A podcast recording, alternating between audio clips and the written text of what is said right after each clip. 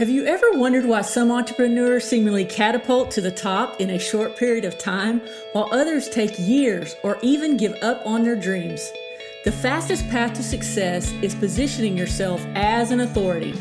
Follow me on my journey to build my online dream business as I interview successful entrepreneurs, uncover marketing strategies to grow your business, and help position you as the authority.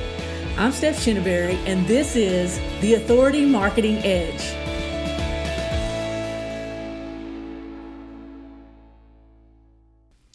Welcome to Authority Marketing Edge. I'm Steph Shinneberry, and I'm so excited to share with you a secret.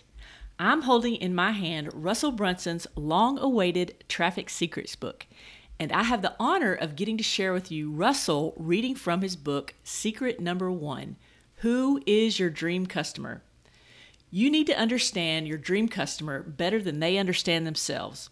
In this secret, Russell walks you through how to enter, enter the conversation already going on in your customer's mind. Here is Russell Brunson reading from his book Traffic Secrets, Secret Number One.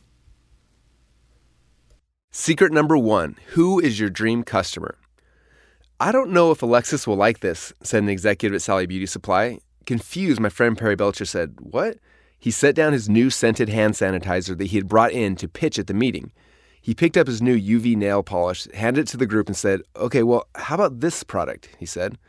They looked at it, opened it up, and smelled it. Yeah, I'm pretty sure Alexis won't like this one either, they replied. More confused than ever and now a little frustrated, Perry brought out his third and final product to pitch to them. In a similar fashion, they looked at the product, gave it a quick once over, and said, Sorry, Alexis definitely wouldn't be interested in this one either. More frustrated, Perry looked at the two executives he was talking to and finally blurted, Who is Alexis? Is she the decision maker? Why isn't she in this meeting instead of you two? Is she here? Can I just talk directly to her? I know that I can convince her that your company needs to sell these products. There was a moment of silence, and then both the executives burst out in laughter. Alexis isn't a person, she's our customer avatar, one replied. What? Perry asked. He had never heard of a customer avatar before. I'm sorry, I, I don't understand. Alexis isn't a real person? The executives just smiled at each other and then asked Perry to follow them into another room. When they entered the new room, he saw a wall full of pictures of Alexis, a fictitious character who represented Sally Beauty Supply's dream customer. The wall also featured a full bio about who she was, how many kids she had, where she lived, how much money she made, and the type of home that she lived in.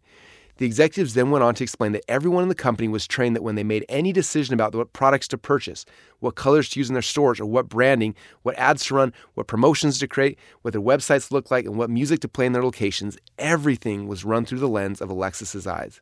If it was something Alexis would love, then the answer was yes. If it wasn't something she would love, then the answer was always no. They didn't run a product centric company, they ran a customer centric company. Their customer avatar is what drove everything from the products they created to the ads that they ran. When Perry first told me this story, I had my big aha. Most entrepreneurs mistakenly think that their business is about them, but it's not. On the contrary, your business is about your customer. If you want customers or traffic to come into your funnels, then you have to be able to find them online. And if you want to find them online, then you have to start to understand them at a much deeper level. Becoming obsessed with your dream customers. The first step in this process is to become obsessed with your dream customers. Companies that become obsessed with their products will eventually fail. As we've grown ClickFunnels, I've seen this happen time and time again. Every company we've competed against, even though some of them had hundreds of millions of dollars in funding behind them, eventually lost to us because they were busy focusing on their products while we became obsessed with our customers. What do I mean when I say obsessed? Well, being obsessed with your customer means understanding them just as well, if not better, than they understand themselves. For many, this is the most difficult part of the process, even though you may have actually been your dream customer not too long ago. Often just remembering how you felt when you were trying to solve the very problem that you're now solving for people is usually hard. I was recently talking to my friend Nicholas Bayerle about the fact that most businesses are created from a problem that an entrepreneur had, and their product or service was a result of them figuring out the solution to that problem. Our mess becomes our message, Nicholas said. When you're frustrated about a problem you're having, you look for a solution. If you're not able to find the solution that gives you the results that you want, then you'll likely go on a journey to find or create your own solution. In that way, your problem becomes your business. In other words, your mess becomes your message. If that's true, then you need to look back in time to find the point where you were struggling with the same problem that your dream customer has now. Then you need to remember what you were feeling when you were in that pain. In our community, we have some amazing examples of leaders who have made their mess their message, and one of my favorite power couples is Stacy and Paul Martino. Years ago, they found themselves at a crossroads. Their relationship was broken. Paul had tried for months to stay, but eventually he felt so much pain that he decided to leave. As he broke the news to Stacy late one night, she broke down and cried. Her relationship was over, and the pain she felt was too much to bear. I won't tell their full story here, but the short version is that because of this experience, Stacy knew that to save her relationship, she needed to change first. She put in the work to transform herself, and in the process of her changing, Paul changed as well. After saving their own marriage, they developed a unique process to heal marriage that doesn't require couples work. Instead, they believe that it takes just one person in a relationship to change it for the good. Their mess became their message, and now they've dedicated their lives to helping others find relief from the same pain that they felt years earlier. With their unique systems and tools, they've helped to save thousands of marriages. In a society where more than 50% of all marriages end in divorce, the students who go through their program only have a 1% divorce rate. Stacy and Paul are successful at finding and helping their dream customers because just a few years ago, they were their dream customers. Because they really deeply understood the pain, they could identify their dream customers' goals and aspirations and can identify where they were congregating to help move them towards those goals. They are a product of their product. In the early 20th century, Robert Collier published one of the great books on copywriting, the Robert Collier Letter Book. In this book, he shares how to really understand your customers. If you're going to find them, persuade them to follow you, and hopefully change their lives with the products and the services you sell, you need to know and understand them better than they understand themselves. Collier believed that we as marketers should not be trying to figure out how to create the next amazing ad campaign, but instead we need to learn how to enter the conversations already taking place in the customer's minds. If you want to really understand who your dream customers are and where they are congregating online, you need to be able to enter the conversation that's already taking place inside of their mind and see the world the way that they see it. When you can truly understand the core pains they are trying to move away from and the core desires and passions they are trying to move towards, it becomes really easy to identify exactly where they exist online. As soon as you know where they are online, then you can hook them and bring them into your funnels where you can serve them. We will go into greater detail on how to do that throughout the rest of this book. Now that we have the foundation covered, let's dive into identifying your dream customers with the three core markets, sometimes known as the three core desires. The three core markets slash desires. In Expert Secrets, I introduce the concept of the three core markets or the three core desires. The three desires, in no particular order, are health, wealth, and relationships. When people purchase any product from anyone, they're hoping to get a certain result in one of those three areas of their lives. So the first question you need to answer is this which of these three desires is my future dream customer trying to receive when they buy my product or service? This is the very first layer to getting inside the minds of your dream customer. And for most people, the answer is pretty simple. However, sometimes people get stuck in this question for one of two reasons. Reason number one my product fits into more than one of these desires. Many products can be marketed towards getting a result in more than one of these desires, but your marketing message can only focus on one of them. Anytime you try to get your potential customer to believe in two things, your conversions will usually cut in half, most times by 90% or more. To target two different desires, you need two different ads leading to two different funnels. Only focus on one desire with each message you put into the market. Reason number two my product doesn't fit into any of the desires. This false belief was best resolved at one of our recent events where someone told one of my head coaches, Steve J. Larson, this exact same thing. Steve responded by telling the story of Gillette razors and asking which desire a razor fulfilled. At first, everyone was quiet, and then a few people started guessing. Uh, health, another mumbled, or maybe, um, Steve then played one of the Gillette ads. In it, you see how the story develops. First, a man is shown shaving. After the shave, a beautiful woman gets closer to him, and then the two go out for the night on the town. Finally, the ad shows the two together back at home in their room. After showing the ad, Steve asked the question again a little differently. What desire was this marketing message created for? Instantly, everyone responded relationships. Most products can fit into multiple categories, even if they may look like they don't fit into any category at all. But no matter what, the key is that your marketing message can and must be focused on only one of the three core desires. I want you to take a few minutes and decide which of the three core markets or desires your product or service currently fits into. Away from pain towards pleasure.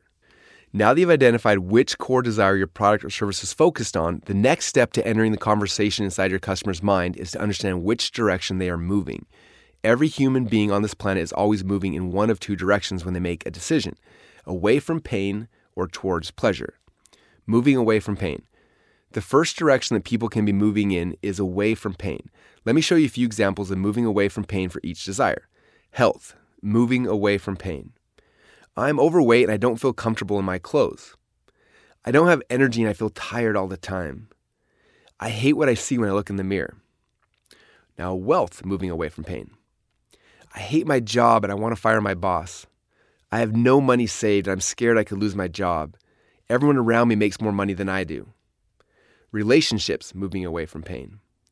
I'm in a bad relationship and I don't know how to get out. I feel alone and I want to feel what love feels like. I feel awkward when I'm around people I don't know. Each of those statements above are conversations that people are having inside of their own minds. While these are broad examples, when I actually wrote down the thoughts that my particular dream customer was having, I did three things to try to understand the conversations they were having with themselves each day. Number one, I wrote out hundreds of phrases that I used to say to myself when I was trying to solve this problem for myself initially. Number two, I looked online in forums, message boards, and groups to see what other people are saying when they're trying to get out of pain. And number three, I really tried to put myself in their shoes and wrote out what I believe people were thinking. Exercise. For this exercise, I want you to write down at least a dozen things that your potential future customers are saying or thinking as they're trying to move away from pain. This exercise is something that you should be continually doing every day. I'm always looking for the questions and the statements that people in my market are saying as they try to move out of their pain. Moving towards pleasure. The second direction that people can be moving in is towards pleasure. They don't have a desire for health, wealth, or relationships because they're unhappy. They have a desire because they are happy and looking for more. Let me show you a few examples of moving towards pleasure for each desire. Health, moving towards pleasure. I want to get six pack abs. I want to be able to run a marathon.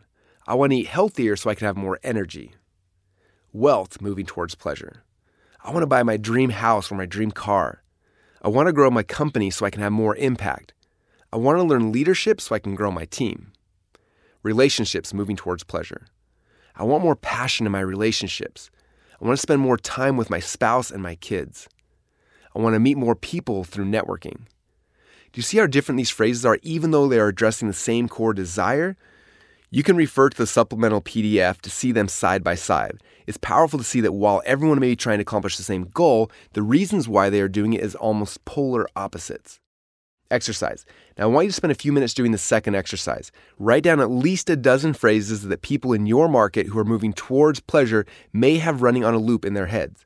The more phrases you can find, the more traffic streams you'll be able to tap into. So make it a continual process to identify and write down the conversations happening inside your customers' minds. And as you'll see in the next secret, understanding the phrases that are going on inside your customers' minds in both directions, moving away from pain and towards pleasure, will guide you to finding them the searcher and the scroller. To really understand how to use the conversations that are going on inside the minds of your dream customers, we need to go back in time a few hundred years ago before the internet, before TV, and before radio to where traffic began. Until the early 1800s, people mainly obtained products based on what they needed. They would be in some type of pain and they would go search for a solution to solve it. It started with food. Our ancestors had a desire for health, food, so they would search for food, kill it, and bring it home. In more modern times, we have stores.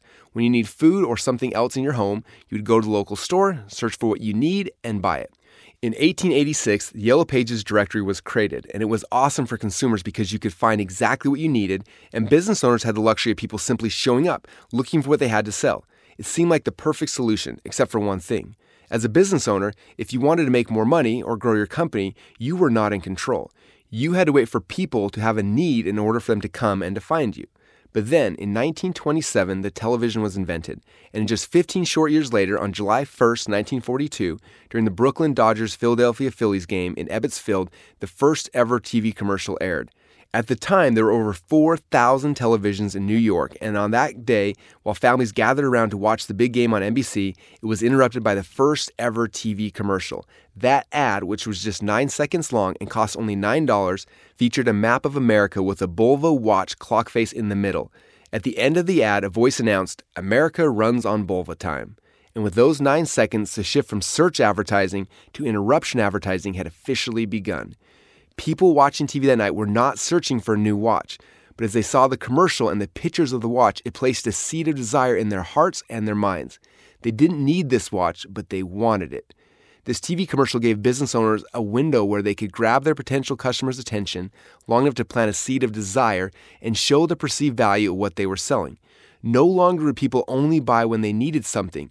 Now advertisers had the ability to create desire and sell people stuff that they wanted. This interruption advertising started happening in other types of media such as radio, newspapers, and direct mail. The process was simple get a captive audience, entertain or educate them, and then, when they have their full attention, interrupt them with your message. You can then grab their attention and create a desire for the product or service that you are selling. Nowadays, this type of interruption advertising happens every day around you, but I'm guessing you didn't realize how profound of an impact those advertisements actually made on your buying decisions.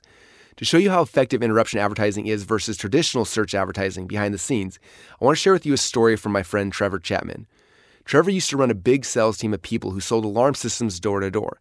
At the time, if you were to go to Amazon and search for home security systems, you would quickly find hundreds of options, each one competing on price. If someone had a need for an alarm and went to Amazon to buy it, usually they would buy the cheapest one that still had the highest ratings. Trevor then compared people searching online for home security systems to what his sales team did every day. He explained, We would go down the street and knock on people's doors and interrupt them from their days. Minutes earlier, they had no desire for a home security system. Because we interrupted them, though, we had a small window where we could make a presentation and show them the perceived value of our home alarm system. This presentation would create a desire in them to buy the alarms from us. We would then make them a special offer that they could only get from us right there, right then. In less than an hour, we'd walk away with a monthly monitoring contract that would be worth over $2,999 to us in the next five years, as opposed to the $199 version they would get by buying the alarm on Amazon. It's interesting to note that when the internet started just a few decades ago, it followed a very similar pattern. It began with searches. People had some type of need, usually to get out of some type of pain, and they would immediately go to the search engines looking for a solution to their problems. Later, we were all introduced to social media through platforms like MySpace, Facebook, and Instagram. And just like the Bulova ad in 1941, in 2007, Facebook announced the first ever social interruption advertising with Facebook ads. People would be online talking to their friends, posting pictures, liking images and videos, and then suddenly your ad would show up in their Facebook feed. You had a small window of time to grab their attention, create a desire for your product or service, and to make a special offer. The pros and cons for search. The pros for search based traffic is that when they come to you, they're hot buyers who are ready to buy. This is similar to people who walk into your store or find you in the yellow pages and give you a call. The con with search based traffic is that they're not just searching, they're also comparing options with your competitors.